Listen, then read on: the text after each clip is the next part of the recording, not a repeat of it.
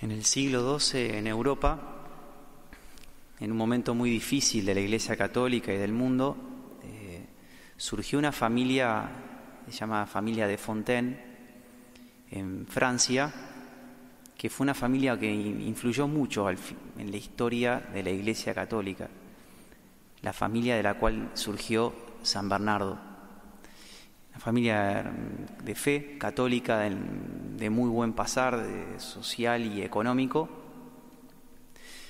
El, padre se llamaba Tellelín, la, mujer se llamaba Alicia, tuvieron siete hijos, seis de ellos varones y una mujer. Y les iba muy bien y tenían muy buenos deseos de trabajar bien y ser buenos cristianos y servir haciendo bien lo suyo. Alicia, que era la madre, fallece a los 40 años. Se habían casado muy jóvenes. Fallece y bueno, el padre se hace cargo de toda la familia. Y Jesús entró en esa familia con una fuerza impresionante. Lo tomó a Bernardo, se podría decir, y Bernardo fue conquistando con Jesús cada miembro de la familia. De hecho, todos hicieron monjes o monjas.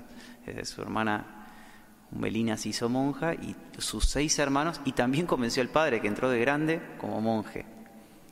Y bueno, fueron grandes monjes, ¿no? hombres de Dios que hicieron mucho bien y ayudaron mucho a la renovación de la iglesia en un momento muy difícil. Eso está muy bien contado en el libro La familia que alcanzó a Cristo. Y en un momento cuenta que Bernardo, bueno, iba a cada, cuenta cómo va conquistando a cada hermano, ¿no? Mi hermana. Entonces, en un momento tiene que ir a hablar con Andrés, que, con Andrés, que era su hermano, que pintaba ser el que más exitoso a nivel, este, tenía muchos talentos, este, le iba muy bien y ya de chico ya le iba espectacular en muchas cosas, entonces Bernardo lo tenía en mente y dice, este me lo tengo que conquistar.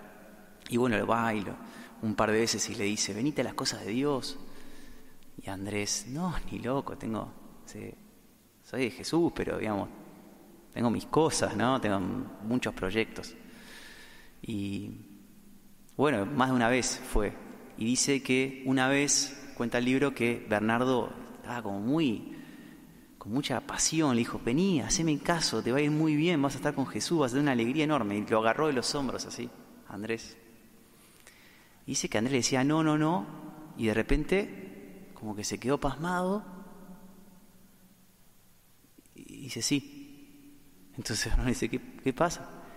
Dice, mamá, claro, la estaba viendo, se apareció la madre, atrás tuvo una visión que se apareció la madre atrás de Bernardo, Bernardo no la veía porque estaba atrás de Bernardo, y que le sonreía y que le hacía así, seguilo Bernardo.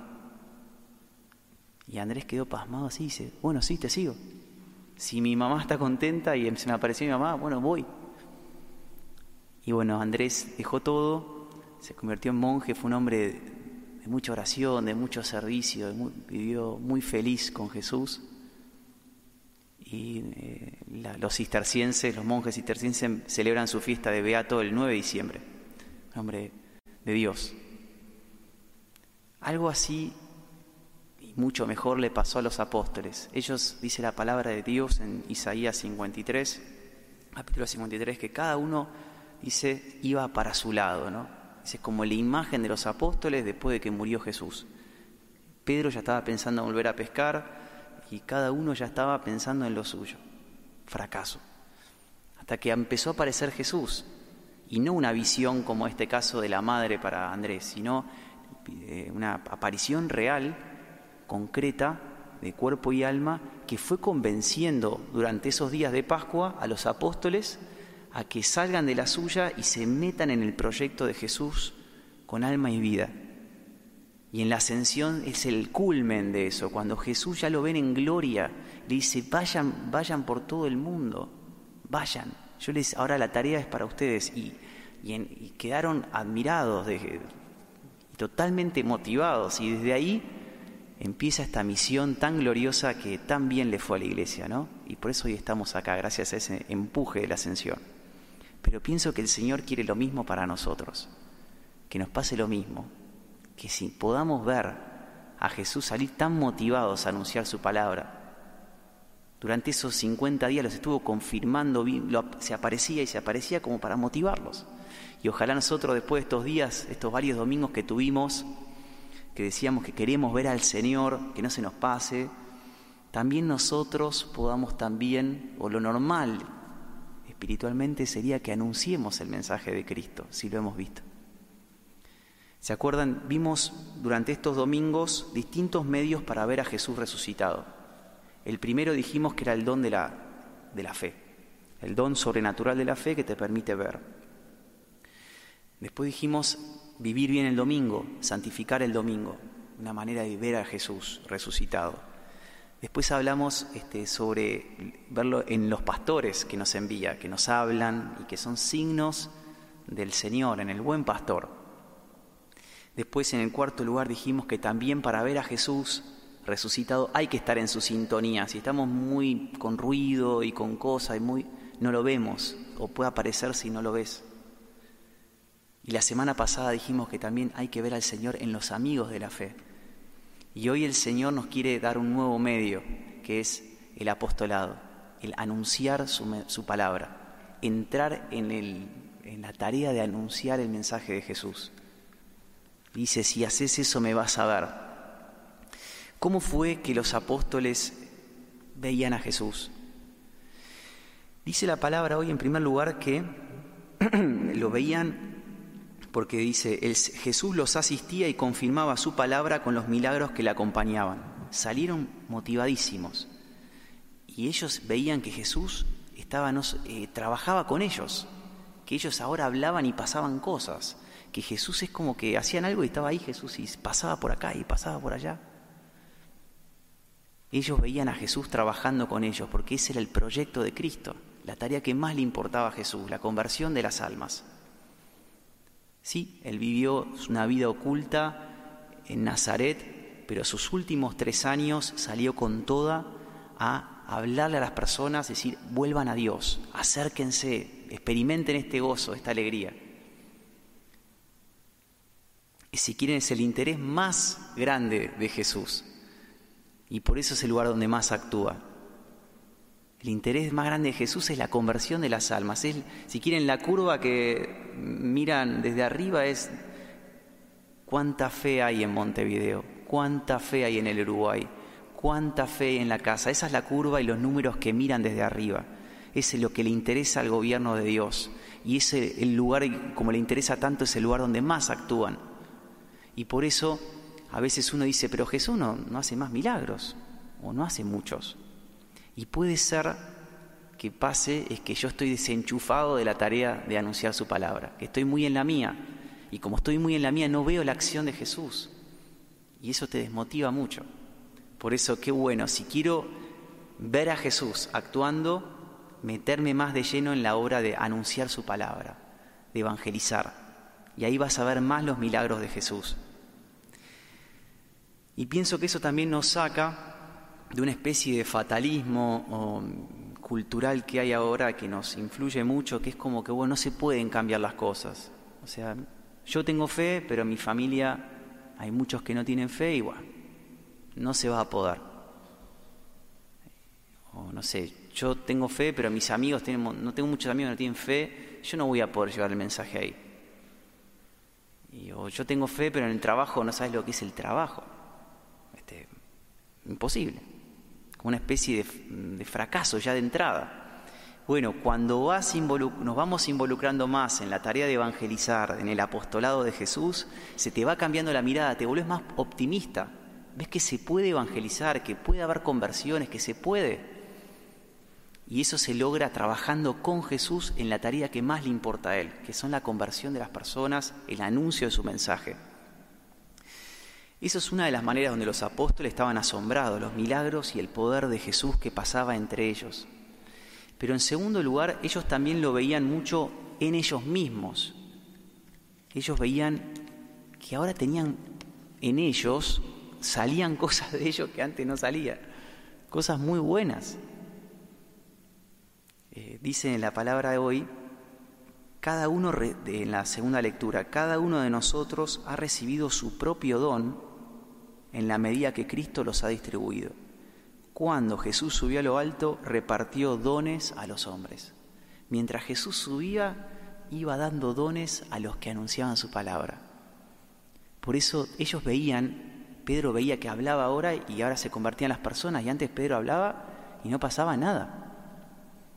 Eh, Juan eh, también, que tenía una sabiduría, veían que hacían grandes obras que antes no, no hacían. ¿Y cuándo empezaron a florecer esos dones, esos carismas? Cuando se metieron de lleno en las cosas de Jesús. Y por eso pienso que también cómo ayuda a evangelizar, meterse más en las tareas de anunciar su palabra, más activamente, porque empiezan a florecer en ti dones que están como latentes o dormidos porque están esperando esa misión. Cuando te metes en la obra del Señor, nos metemos más ahí, empiezan a surgir esos talentos y dones. Y no solo dones, sino que a veces también carismas, que son regalos especiales que Dios pone en las personas que generan un efecto desproporcional.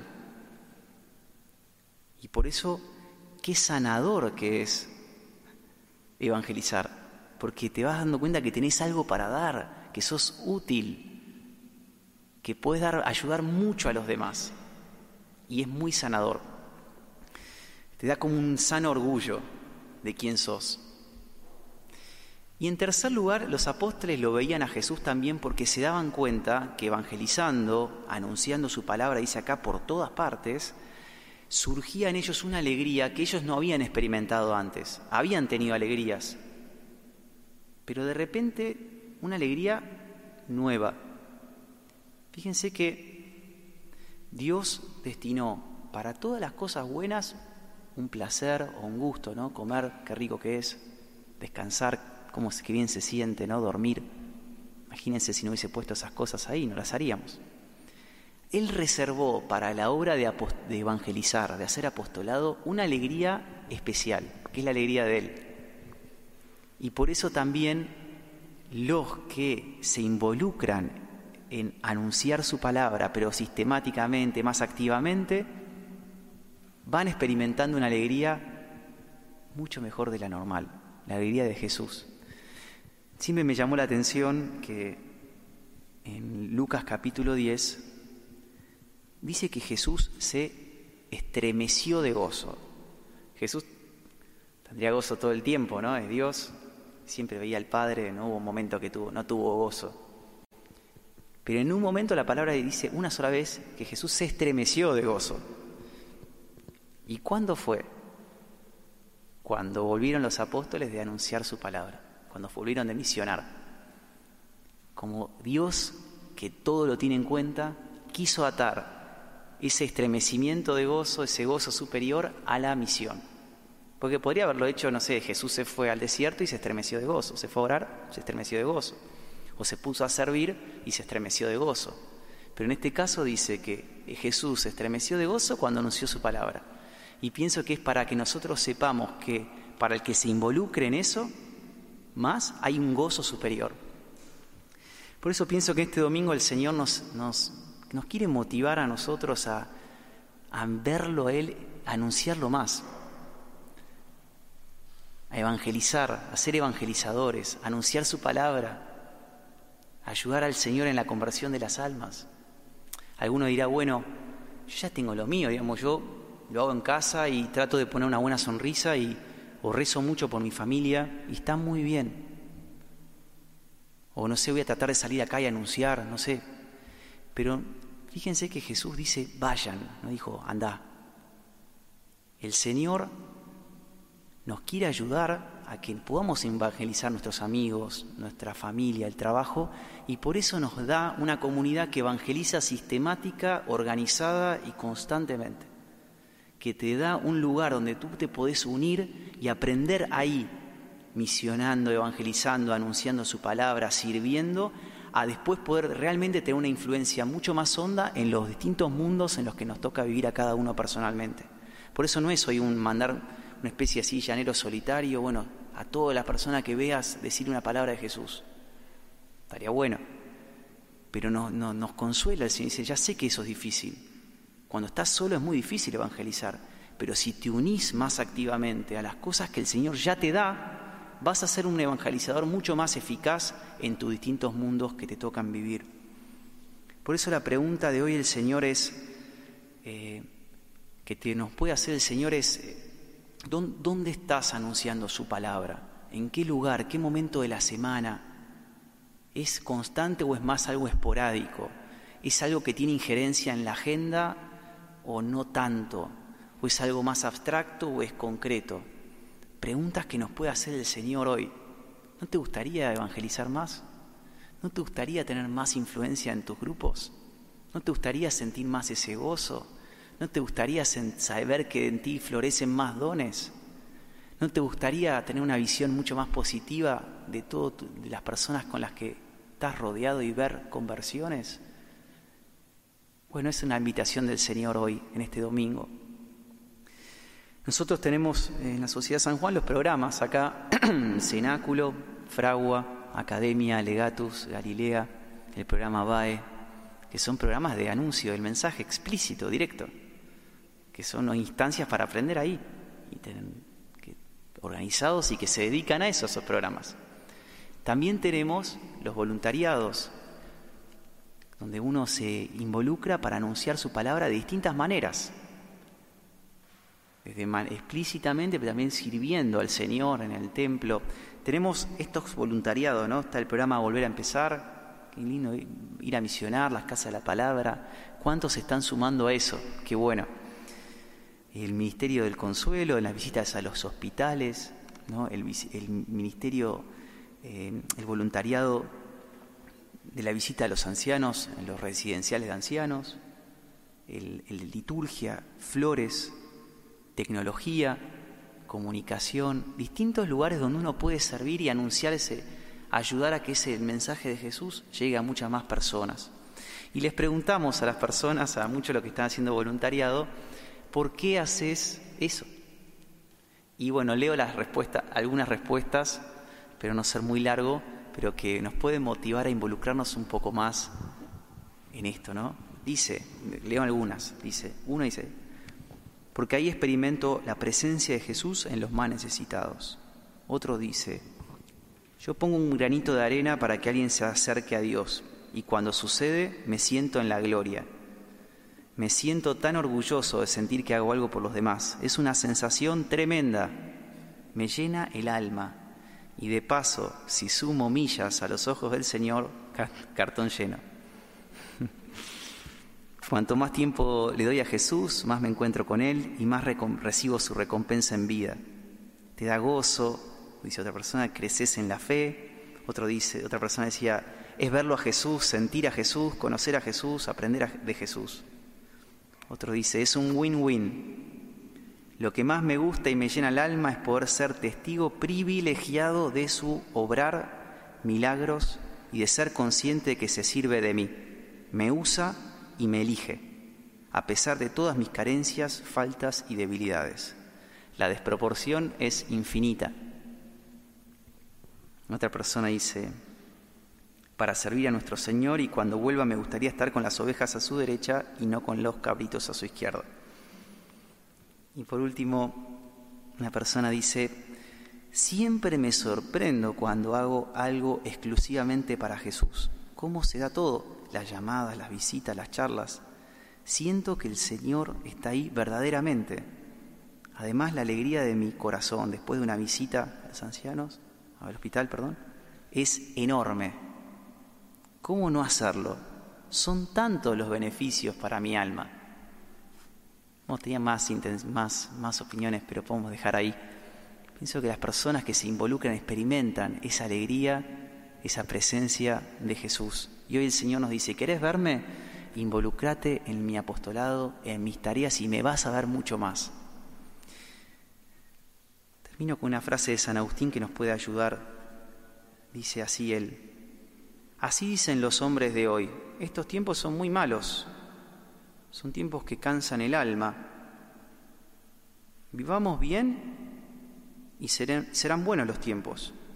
Los tiempos somos nosotros. Como somos nosotros, así serán los tiempos.